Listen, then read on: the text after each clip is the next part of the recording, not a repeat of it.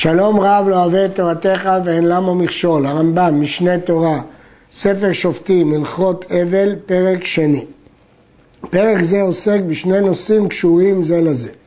מי הם הקרובים שיש להתאבל עליהם? חובת הכהן להיטמא לקרובם למרות האיסור להיטמא לשאר מתים, כהן אדיוט. שני הדברים האלה כרוכים אחד בשני כפי שנראה, כי חיוב האבלות נלמד גם מדין הטומאה לקרובים. אלו שאדם חייב להתאבל עליהם דין תורה, אמו ואביו, בנו וביתו, אחיו ואחותו מאביו. הקרובים האלה נלמדים מן הפסוק שנאמר אצל כהן, לנפש לא יטמע בעמיו, כי אם נשארו הקרוב אליו, לאמו ולאביו, ולבנו ולביתו ולאחיו, ולאחותו הבתולה הקרובה אליו, אשר לא הייתה לאיש, לה יטמע. הרמב"ם מוסיף, ומדבריהם, מדברי סופרים, שיתאבל האיש על אשתו הנשואה, וכן האישה על בעלה. הוא מתאבל על אחיו ועל אחותו שהם מאמו, לא מאביו. אז אם כן, מדברי סופרים נוספים פה איש על אשתו הנשואה, אישה על בעלה, ואחיו ואחותו מאמו. יש להעיר שהרבה ראשונים חולקים על הרמב"ם וסוברים שאבלות של אדם על אשתו היא מדאורייתא. מזה שכתוב לשארו הקרוב אליו, החכמים דרשו שארו זו אשתו. ובאמת אה, הרדווז סובר שהדרשה הזאת, שארו זו אשתו, זו דרשה מדי רבנן. אחיו ואחותו מאמו הובאו בברייתא במועד קטן, שתיקנו עליהם אבלות כדי שיצטער אדם על קרוביו. אפילו הכהן שאינו מטמא לאחיו ואחותו מאמו, ולא לאחותו הנשואה אף על פי שהיא מאביו, כי מהתורה אסור לו להיטמא למתים שהם לא קרוביו, מתאבל לו עליהם. למרות שהוא לא מטמא עליהם, ולמרות שלמדנו אבלות מטומאה, אבל הוא מתאבל עליהם. ואם הייתה אחותו זו הנשואה מאביו, הרי הוא מתאבל עליה דין תורה. אמרנו שלאחותו הנשואה הוא לא נטמע, אבל הוא מתאבל, ואם היא אחותו הנשואה מאביו, היא דין תורה. הרמב"ן חולק וכותב, לא ידענו צד סמך ומקום וטענה. על האבלות, על אחותו הנשואה שמאביו זה דין תורה, הוא לא מצא ראייה לרמב"ם.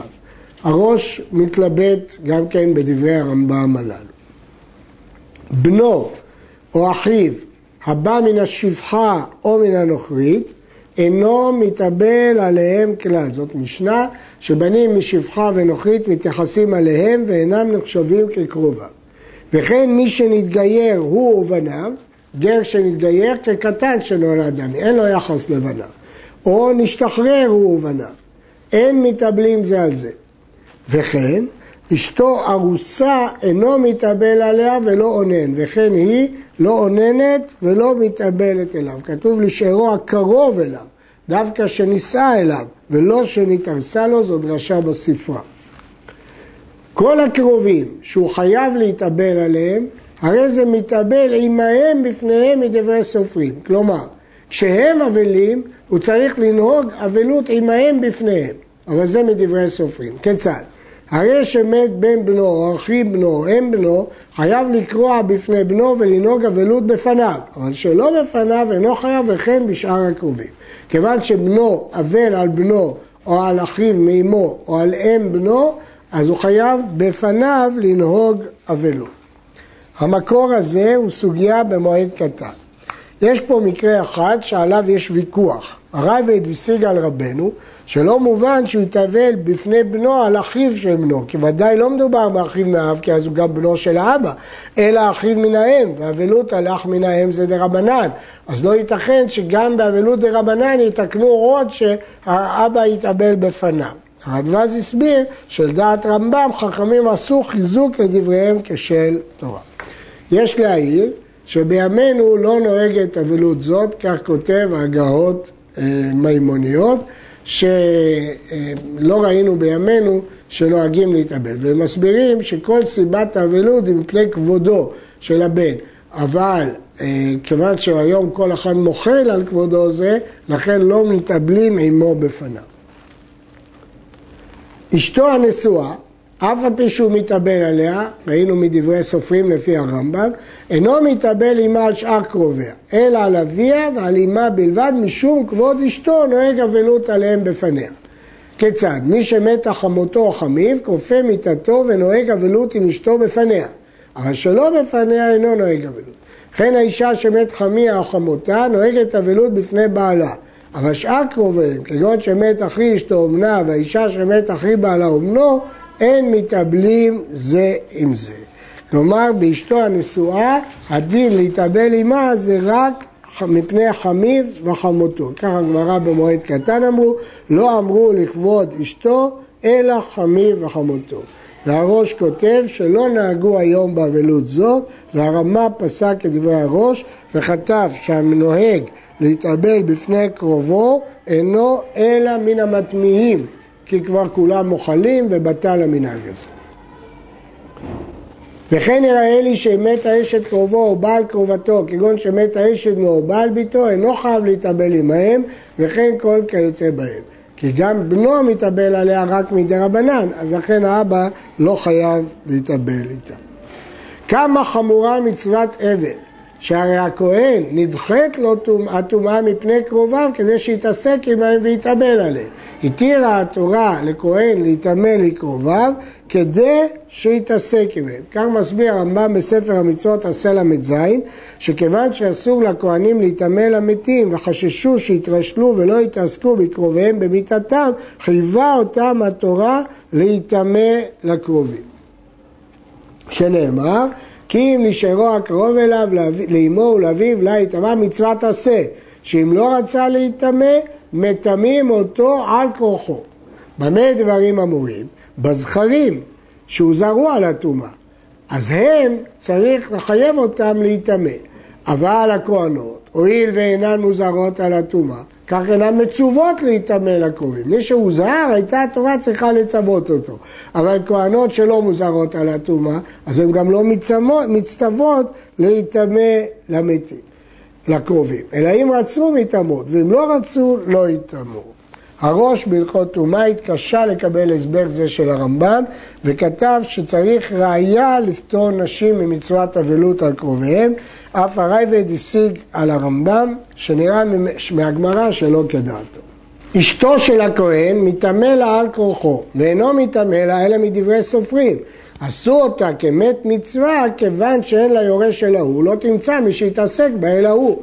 ואינו מתעמל על נשואה בלבד, הארוסה לא יתעמל. הרמב"ם מתקשה. כיוון שהרמב"ם תלה את הדין של טומאה של כהן בזה שהתורה התירה לו להתעמק, להתאבל על קרוביו, אבל רבי אשתו לפי הרמב"ם זה דה רבנן. אז מה מתיר לכהן להתעמל לאשתו אם כל האבלות של אשתו היא דה רבנן? זה קושי לפי שיטת הרמב"ם, שקבע של אשתו זה דברי סופרים. מתרץ הרמב"ם שהיא כמו מת מצווה. למה? כי אף אחד לא יתעסק איתה אלא בעלה כשיש לה בעל, ולכן מותר לו להתאמה לה מדין מת מצווה. וכן, כל אותם שאמרנו שאין מתאבלים עליהם, כגון הרוגי בית דין והפורשים מדרכי ציבור, למדנו את זה בפרק א', והנפלים והמאבד עצמו לדעת, אין הכהן להתאמה להם.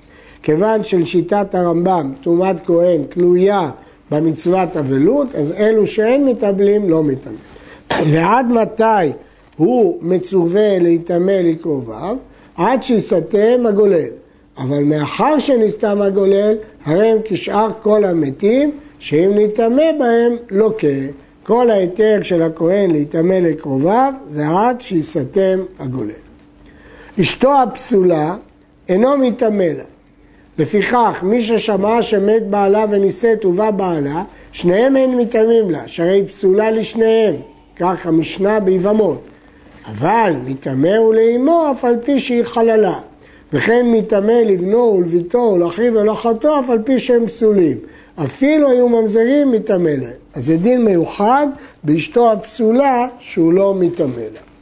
אחותו הנשואה אינו מטמא לה, רק הבתולה אשר לא הייתה לאיש, אף על פי שהיא נשואה לכהן. שנאמר הבתולה קרובה אליו אשר לא הייתה לאיש. הבתולה פרט לאנוסה ומפותה.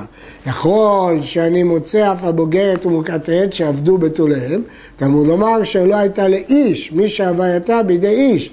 אבל אחת שלא הווייתה בידי איש, אף על פי שהיא לא בתולה, מטמא. אשר לא הייתה לאיש, פרט לארוסה, שאינו מטמא לה. אף על פי שארוסה לכהן. הוא לא יכול להיטמא לה, כי היא כבר ארוסה, אז היא הייתה לאיש והוא לא מטמא לה. נתגרשה אחותו מן האירוסין, מטמא לה, שנאמר הקרובה אליו, להביא את המתגרשת מן האירוסין, שהיא חוזרת לבית אביה. אחיו ואחותו מאמו אינו מטמא להם, שנאמר ולבנו ולביתו ולאחיו ולאחותו, מה בנו הראוי לירושתו, אף אחיו ואחותו הראויים לירושתו. אבל אחיו ואחותו מאמו הוא לא מטמא להם, מקור הדין בספרה. יש להעיר שדין אחותו ארוסה נתון במחלוקת תנאים. הספקות אינו מטמא להם, אם זה ספק קרוב, שנאמר לה יטמא, מטמא הוא על הוודאי ואינו מטמא על הספק. לפיכך, הבלדות שנתערבו והבן שהוא ספק בין שבעה לאחרון או בין תשעה לראשון, ויכול כל כיוצא בהם, אם אישה לא המתינה שלושה חודשים אחרי בעלה ונישאת, אינו מטמא להם מספק, כי הוא לא יודע אם הוא קרוב שלו.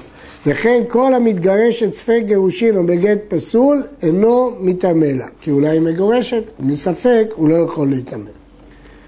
אין הכהן מטמא לעבר מן החי מאביו, ולא לעצם מעצמות אביו, וכן המלקט עצמות אביו אינו מטמא להם, אף על פי שהשדרה קיימת. נקטע ראשו של אביו, אינו מטמא לו, שמעו לאביו בזמן שהוא שלם ולא בזמן שהוא חסר, וכן שאר הקרובים. כל מה שכהן הותר לו להיטמע לקרובים, זה כשהם שלמים. אבל אם זה רק אבר מן החי או עצמות, אפילו שהשדרה קיימת, או ראש קטוע, אין היתר להיטמא. כך פוסקים רוב הראשונים. הריף פוסק שעל העצם כשעורה מן המת של אביו מטמא, אבל הרמב"ם פסק כמו הדעה הראשונה, שרק על מת שלם מטמא. הטומאה לקירובים דחויה היא, ולא הותרה לכל. זה לא תרומה שהותרה לגמרי, לפיכך אסור לכהן להיטמא למת אפילו בעת שמטמא לקרובה.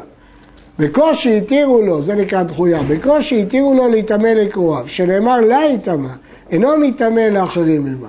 שלא יאמר הואיל ונטמאתי על אבי על הקטע צוד פלוני ייגע בקבר פלוני, אלא רק על אביו.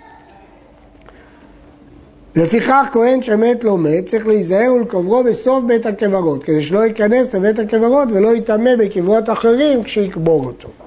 אגב, לפרק ג' פסק רבנו שכל עוד הכהן עומד בבית הקברות או נוגע במת, למרות שהוא נוגע במתים אחרים, אינו לוקה אלא אחת כי הוא כבר מחולל ועומד. הרמב"ן חולק על הרמב"ם וסובר שמותר לו לכתחילה להיטמות לאחרים כל עת שהוא מטמא לקרובו, לקרובו בהיתר. והבן תם אומר שאפילו מותר לכהן לקבור מתו ולא לחשוש שבחזרתו הוא יטמא מפני שאר המתים. השולחן ערוך פסק כרמב"ם, אבל הרמ"א כתב שבעוד שהוא עוסק במתו מותר להיטמא אף לאחרים. עד כאן.